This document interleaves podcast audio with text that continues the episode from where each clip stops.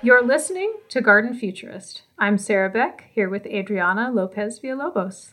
I'm so glad to be back with you. It's been a long time. Hi, Sarah. Yes, it's been a long time, and I'm really excited to be back. And what a way to be back with these amazing guests that we had today. I'm always excited when we meet someone who really appreciates a challenge. Alessandro Ossola is a scientist who gets very excited about the challenge of climate change allowing for an opportunity. And he describes it as an historic opportunity for all of us, scientists, gardeners, and all types of decision makers to really challenge the status quo and come up with innovative solutions. Yeah, and it is very interesting the way that he approaches these type of situations from a very holistic way. He takes urban environments and asks questions related to infrastructure, climate change, and the day-to-day problems from a lens that not only involves the understanding of ecological processes, but also considering the way people move around and function in these urban areas. It integrates the cultural component, plants, nature, and the infrastructure of cities. I agree. The cultural piece and the specificity of a given place or a city and what that place is like, and even who the people are in that space, I think that comes into play a little later too, and he really does share some great examples of that. He's also a big data person with substantial examples of using innovation and new science. Sarah, it doesn't get more garden futurist than this. There are some examples that he shares that are just really mind blowing in terms of having the technology and the large data sets. It's all about nature and ecology in a city. So, this is nature integrating with technology in a really new way. Dr. Alessandro Ossola is an assistant professor at the University of California, Davis, and he's an honorary research fellow with the School of Ecosystem and Forest Science at the University of Melbourne, Australia, and Macquarie University in Sydney, Australia. Dr. Ossola's research encompasses a lot of topics we are very interested in urban ecology, climate change, forestry, water management, urban planning. The list goes on and on. Yeah, the conversation covers a lot of ground. So, why don't we just dive right into it and listen? It's really interesting to me that you are attracted to these extremely complex issues around climate change. And I think it takes a really special sort of brain to be able to not get overwhelmed when you're looking at these huge conversations. I wanted to just jump into the fact that I know you did a lot of your work in Australia recently.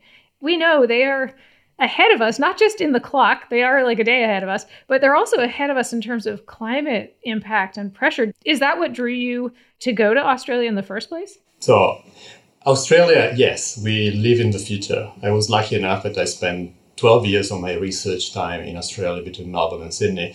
You know, in many ways, we are experiencing the impacts that hopefully we're going to be able to mitigate in California and on the West Coast, in Arizona, and so on.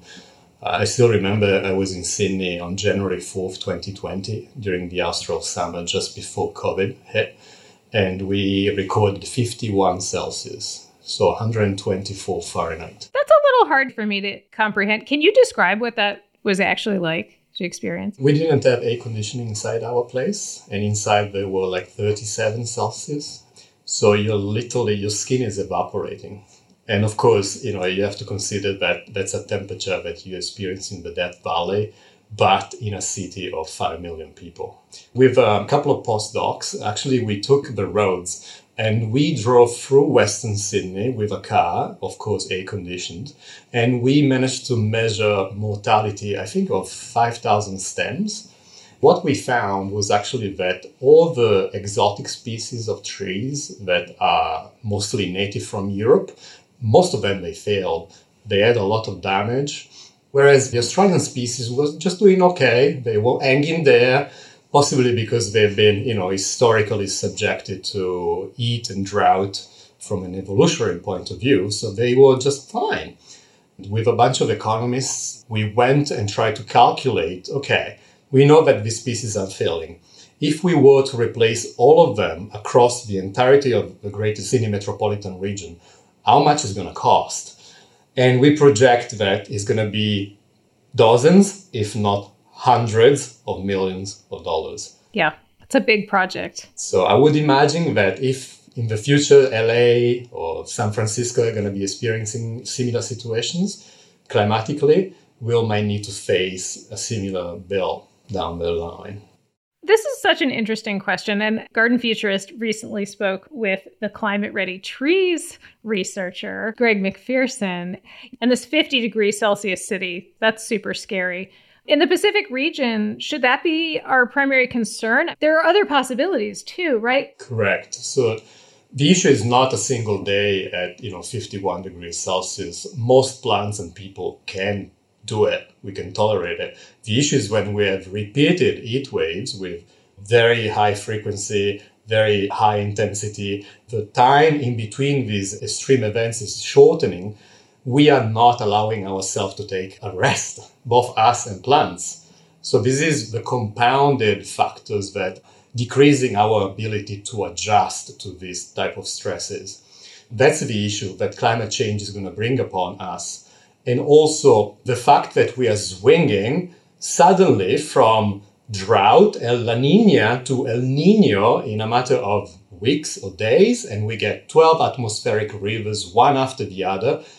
Like us, we are not able to adjust if you go from a seven course meal to a diet straight away. We need time.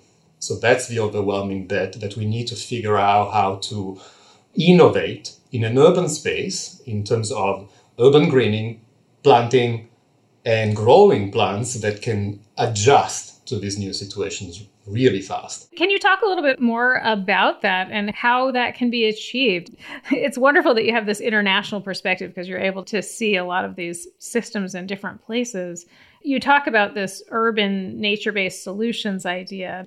Could you define that first and maybe we can talk about what that really means? Sure. Urban nature based solutions is essentially an extension of concepts like green infrastructures or green blue infrastructures and so on.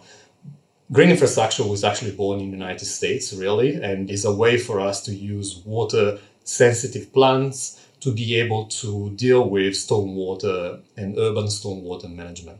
Nature based solution is actually a concept that comes from Europe maybe a decade ago, and that's the logical extension of the green infrastructure idea, where we are not just looking at water as an issue, but holistically the entire landscape and the multitude of different stresses and problems that we have and we have to deal with. So, in a way, we can use nature and plants are one side of nature, of course. There is the soil, there is water, there is other things. And we need to learn how we can use these natural elements to complement the shortfalls and the benefits of, for example, infrastructure and traditional engineering approaches, and also including people. If we don't include the social aspect in all of this, we already fail. Imagine that with our growers, we might be able to increase our diversity of plants that we have in production by 20%. If people don't like them, they are not going to buy them and we are not going to plant them. So we need to have an integrated system where growers have the certainty to be able to grow the plants. Some plants are very tough to grow, so I understand there are difficulties, particularly with some natives. But also people, we need to convince them that plant is important, it looks great, it uses less water and so on. If we don't have this discussion between all these different actors, ideally helped by decision makers at multiple levels, we already failed the discussion. It sounds like what you're saying is you can't just take great innovation and throw it into a city and get the result you want in terms of resilience. There really needs to be a cooperative or a more multifaceted approach. And I'm curious if you could share an example where some human adaptation or a change in, in the culture or a change in the way that we do things might actually be more supportive of one of these nature based solutions and resilience building. Yeah, I make a case again from Australia simply because I lived there for a long time. A few years ago, talking about Aboriginal issues and this type of issues was complicated. And then, little by little, we changed the narrative to the point that we started planting bush tucker gardens that are gardens that are providing food that is of value, of nutritional value or historical value or cultural values for Aboriginal communities. And now you can find these bush tucker gardens downtown Sydney as well. So that's an example of how we can use cultural legacies and benefits to be able to create something in the landscape that is innovative and actually helps us to redress, you know, historical issues related to you know, Aboriginal communities or in our case, Native American communities. Now there are Aboriginally led businesses, horticultural businesses in Sydney. They are actually making money and they are helping us to create a better landscape that tells a story and it has a function attached to it that in case of Sydney is trying to cope with extreme you know, climate events. So if we merge the social aspect of it, the ecological aspect to it, the horticultural aspect to it, that's a win-win-win situation where it's no brainer to me, but it's tough to do. This isn't easy work to do. And I think it's important for us to be able to take cues from cultural groups about how we should be learning about some of these plant interactions. But it does seem like there's a lot for us to gain socially especially in these urban environments if we can understand all these layers of you know our relationship to nature our relationship to plants that have some history with people. Correct. The urban landscape is just a canvas in my opinion where we can draw the story that we are really more passionate about. Plants we need to be more the narrative where plants are just something beautiful to look at to something that actually functional to provide us and you know the urban landscape with a particular function we want to maximize like shade or evaporative cooling or reduce water use and so on or food. There are many plants even trees that are edible. So what, why not using these nutritional values of these plants to be able to redress some of the issues that we have in some, you know, human communities where access to fresh food is tough. In California, even, you know, fifth largest economy, and still you drive through some communities that they are extremely underserved. To what extent we can actually create an edible neighborhood, an edible city, and using plants in a creative way that is not there yet. You mentioned blue green infrastructure. I was hoping you could define that. I know you define green infrastructure. I don't know that I have heard blue green. Yeah, I guess that's like a scientist's dream to invent new terms that are pretty much the same thing. Blue, because there is more emphasis on the aquatic side of plants particularly if you're looking rather than talking to like a, let's say a park or a bioswale you're looking at more freshwater type of environments or like riparian corridors or lakes or ponds and all of that. That's why the blue comes into play. Now in Chicago, there is a new wild mile. So there's a new river corridor that essentially the idea is to rewild the city. How we can learn how forests are functioning in their you know native environment and bring back elements to it it might be the microbes, it might be the mycorrhizas, it might be other plants that are important to facilitate our trees or shrubs or whatever to be able to create a system that works better, is more resilient to stress. It can recover faster or better after we have, for example, a pathogen or a disease coming through. So we know, I'm an ecologist myself, we know nature provides us with a lot of solutions. The challenge is to bring them back to town and trying to scale them up. There are great gardeners in Davis and in California. They know much more than me. It's great to, you know, walk around in neighborhoods. I, I spend a lot of time walking and peering into people's yards. This is what I do for a living. I see great examples. Now the challenge is to scale it up from a single yard to the entire landscape we need to help people that are not engaged in gardening just yet to be able to try safely and try with, you know, try and error. Failure is good. I tell my students at the university all the time, fail safely, fail all the time because you can learn a lot of things from failing. I failed so many times in my life. Plants are failing too. We just need to take the time after failure to sit down quietly and understand why we fail so we can actually improve next time.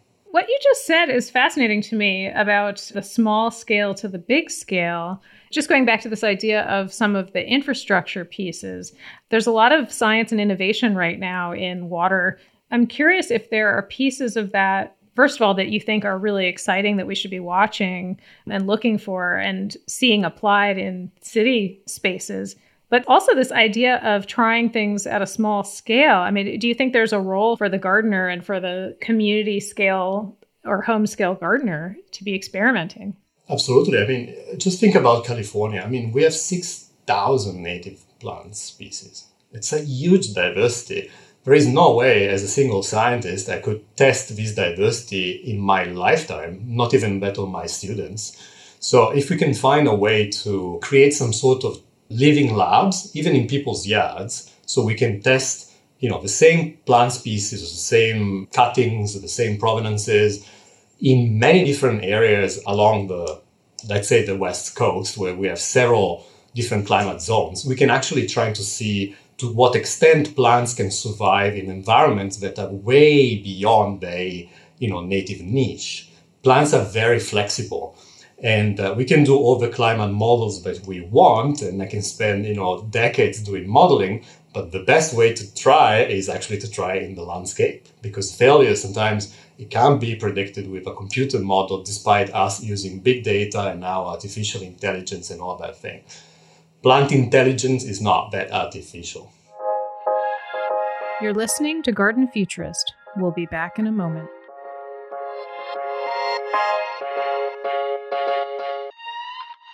Devil Mountain Nursery was founded in 1995 and has grown to become the largest landscape professional focused nursery in California.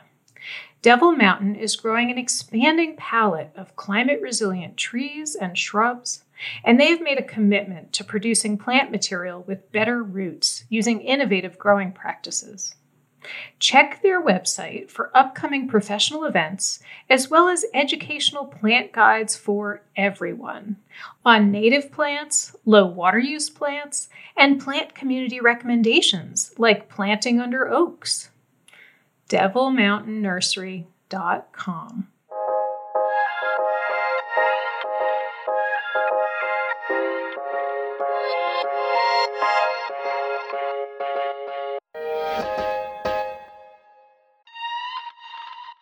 Are there some examples of ways you would encourage a gardener who is really open to this idea of testing something? Something easy to do and something challenging to do.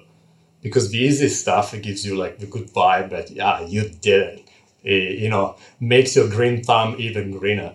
The challenge for many native plants in California, in Australia, in South Africa, elsewhere, is that they are really hard to propagate, to grow to size.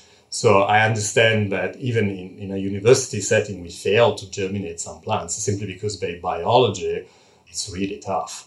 That's why some plants are, you know, facing extinction simply because they are maybe at the end of their life cycle, which is totally fine if you think biologically 99.9% of organisms that ever lived on our planet, they, you know, are extinct. They are not living. So it's part of the process. What we can change the narrative though is we always seen cities, this is true globally, as the foci of extinctions, both for animals and plants. I really want to change that narrative. I see the city itself as an opportunity to help both horticulture but also biological conservation. I make the example of this study that we did a few years ago.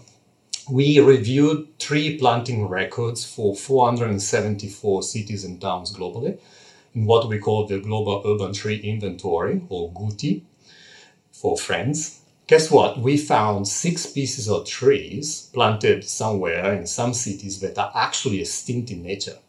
We have dozens of species that are listed as endangered or critically endangered in the IUCN red list of species facing extinction. So it means that historically, as humans, somehow we got lucky and we imported plant species into our cities and we actually saved them from oblivion. So why not doing this on a massive scale? Why not thinking our global cities? If you think in, in US, we have 755 cities and 17,000 towns.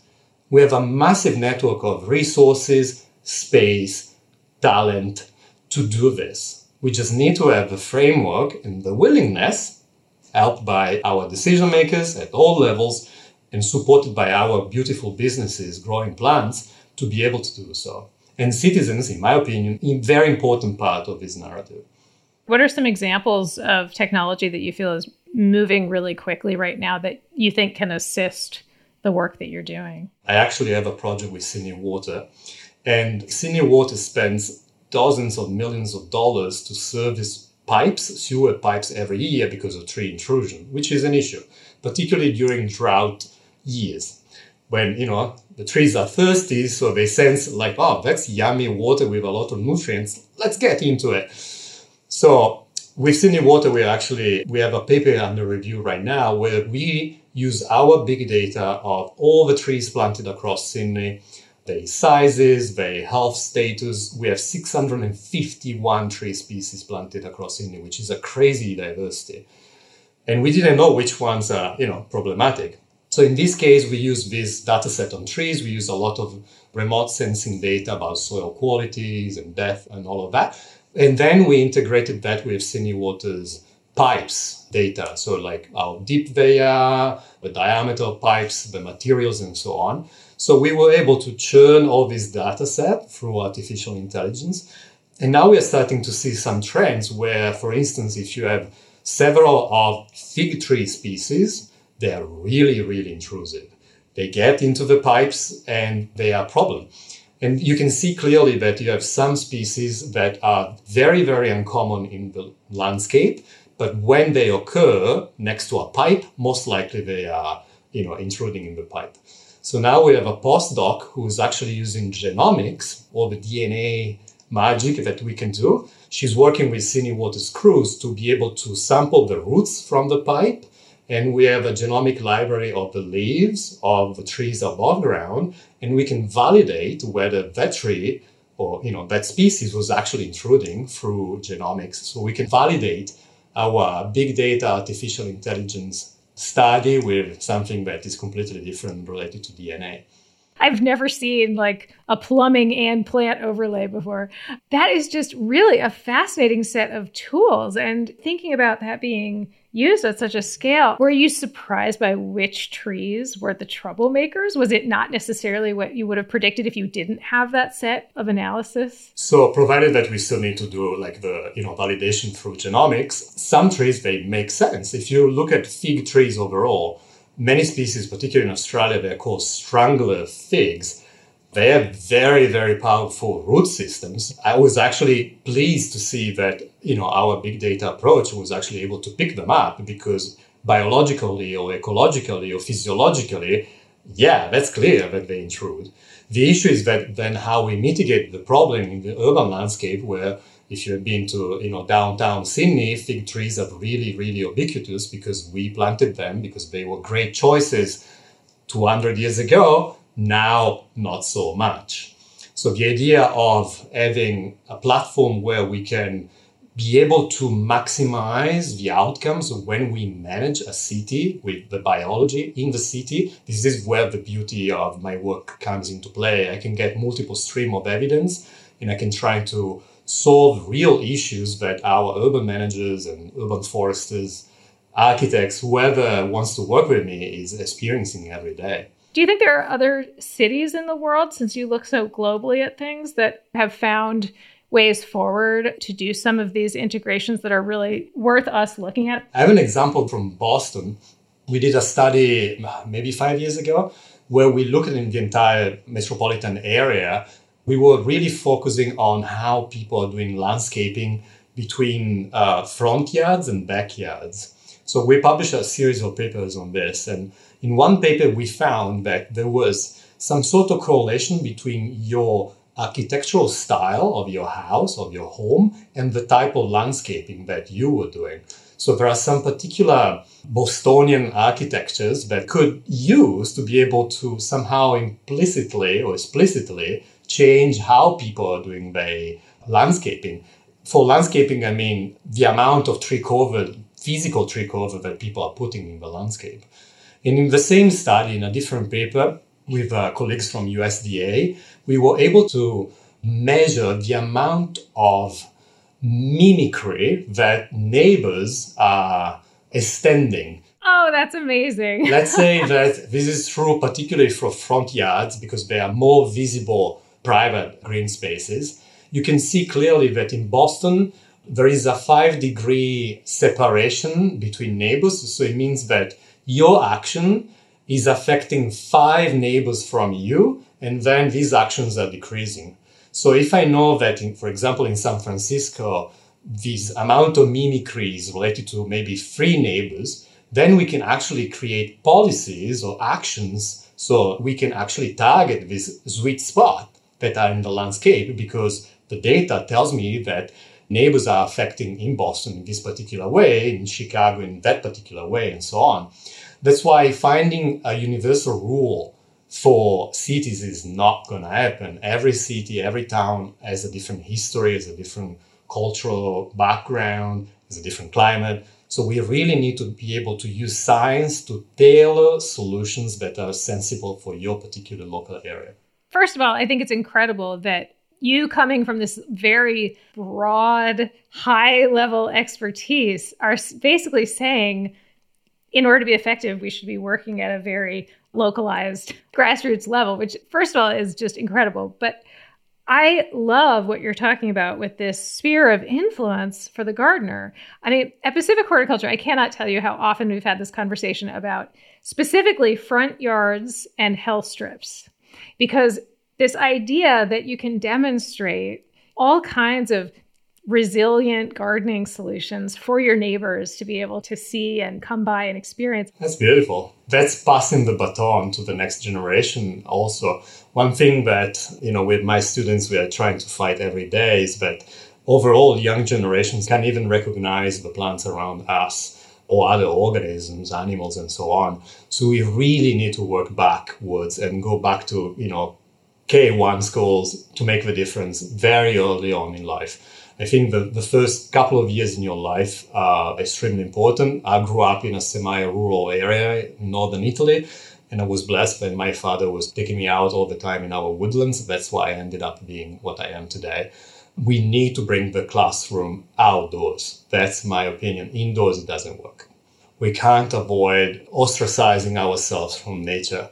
A few years ago, we co edited a book on urban biodiversity with a colleague of mine from Finland who unfortunately passed last year. And the foreword of that book was penned by the Director General of WWF International.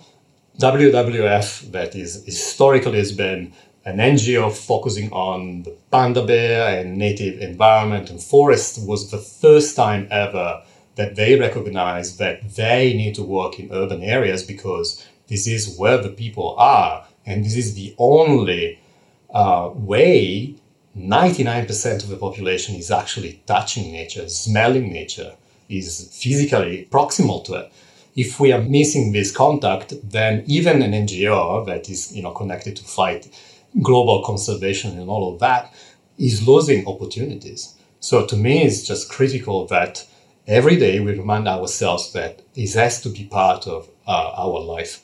Obviously, we've been touching on the human element integrating with stewardship, but there's also this human health, well being, and there's our mental health. You can't really separate these things. When we talk about the city of the future, as you just mentioned, most people are in urban environments.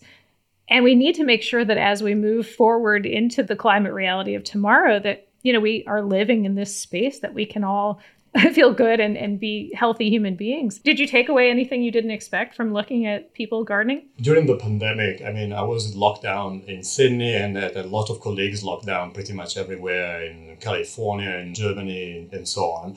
So instead of just watching Netflix, we decided to have a more proactive approach and we noticed that you know our partners on the ground complaining about shortages of seeds globally.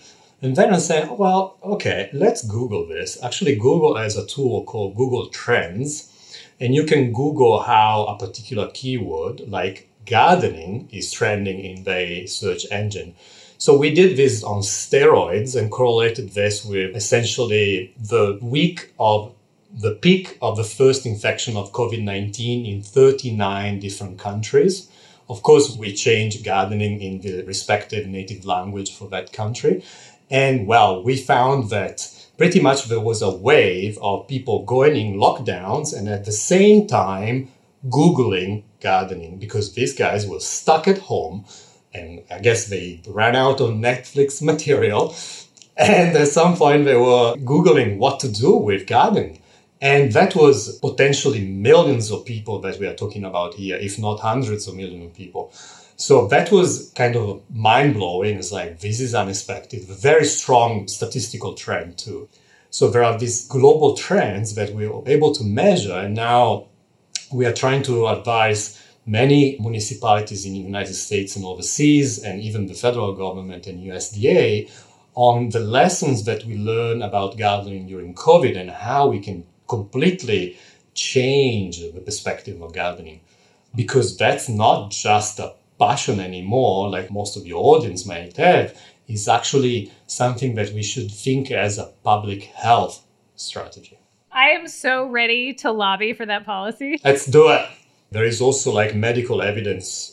If you look at our microbiome, our gut microbiome, our skin microbiome, the first two years of your youth are dictating how you're going to be functioning in terms of your microbes and bacteria and so on for the rest of your life. If we are not giving our kids the opportunity to touch and smell and learn about the plants very early on in life, we are affecting their life and their well-being for the rest of their life. It's too late. The first two years are extremely important. I want my kids and my nephews and everybody I see around to go and touch the soil. Yes, it's dirty, but it's good for you. Trust me. Oh, this is like one of my favorite topics. I'm so glad you brought this up.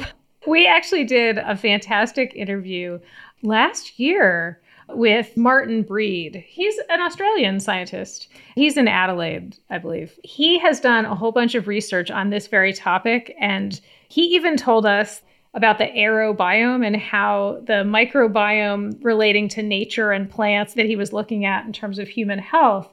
He had hypothesized that someday we might be able to actually plan infrastructure in cities in ways that people would just be like naturally moving through spaces where they would get those benefits. That would be amazing. So thinking about like, oh, let's say you're entering transit right here. Oh, we better make sure that you're like getting plenty of nature microbiome on your way. So the good news in my opinion is that the science is evolving fast and you know, we're trying our best at Davis and everywhere with my colleagues globally, our students and postdocs and staff, everyone. We are making a lot of effort. We're spending, you know, our lives to try to create more evidence base of what we need to be able to go towards greener, more sustainable and healthier cities and towns. Overall, I don't think climate change is all bad news, if I need to be honest. I think it's actually an inspiring opportunity for all of us, scientists, growers, citizens, decision makers to challenge the status quo and implement finally truly innovative solution to thrive, not just survive under climate change.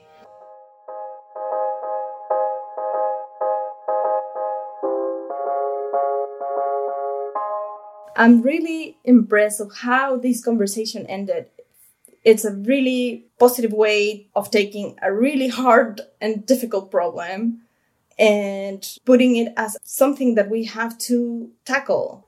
So following that, like Sarah, what do you think about this concept of the sphere of influence of a gardener? Right. Yeah, I thought that was really interesting. This idea that the kinds of landscapes that are in public spaces, I think you talked about front yards, right? Like this whole idea that there is an influence across maybe five other neighbors deep or something like that. It's so exciting to think there's scientific evidence that a gardener could have a great deal of influence over what their own neighborhood looks like by planting certain plants. He was saying it was so specific to place. This wasn't like, hey, this is something that works the same everywhere. He was basically saying you've got to get to know the neighborhood, the architectural characteristics, like what the people are like, what the climate is like, what is going on in that place. And there's so much more to learn about this idea. There may be potential for, you know, partnerships and other research projects that could help us trace, you know, this idea of this interplay between it's not just infrastructure, it's not just plant selection. There's this human cultural component. If we can get that formula right and really figure out how how to do this, we can make so much change happen. We can influence what is growing in our cities on a huge scale, and we can have these native plants, habitat supporting plants. We can have all of this amazing blue green infrastructure. Blue green systems, yeah. It ties very nicely with all those nature based solutions that he talks about. I think my big takeaway is if you're a gardener, you can make a difference, you can change things. Because if you can figure out what makes a place special and how people can relate to the gardens in that place, you might be able to get that incredible influence going across neighborhoods. It's just amazing to me that this person who works in such large scale data sets really is saying that the thing that's powerful to make change is a grassroots solution. Thanks everyone for listening today. If you liked Garden Futurist, please share it on your favorite social media platform or follow us on Spotify. Find us at pacifichorticulture.org. As a garden futurist, here's something I thought you might like to know. At Pacific Horticulture, we are working to support the idea that the ways in which gardens are supportive to our ecosystems, climate resilience, and the health of people in our communities are as valuable and important as beautiful plants and innovative design. I'm so excited to announce the launch of our Design Futurist Award. The Design Futurist Award will spotlight design that is applicable to the intimate scale of gardens just like yours. You can find out more at pacifichorticulture.org.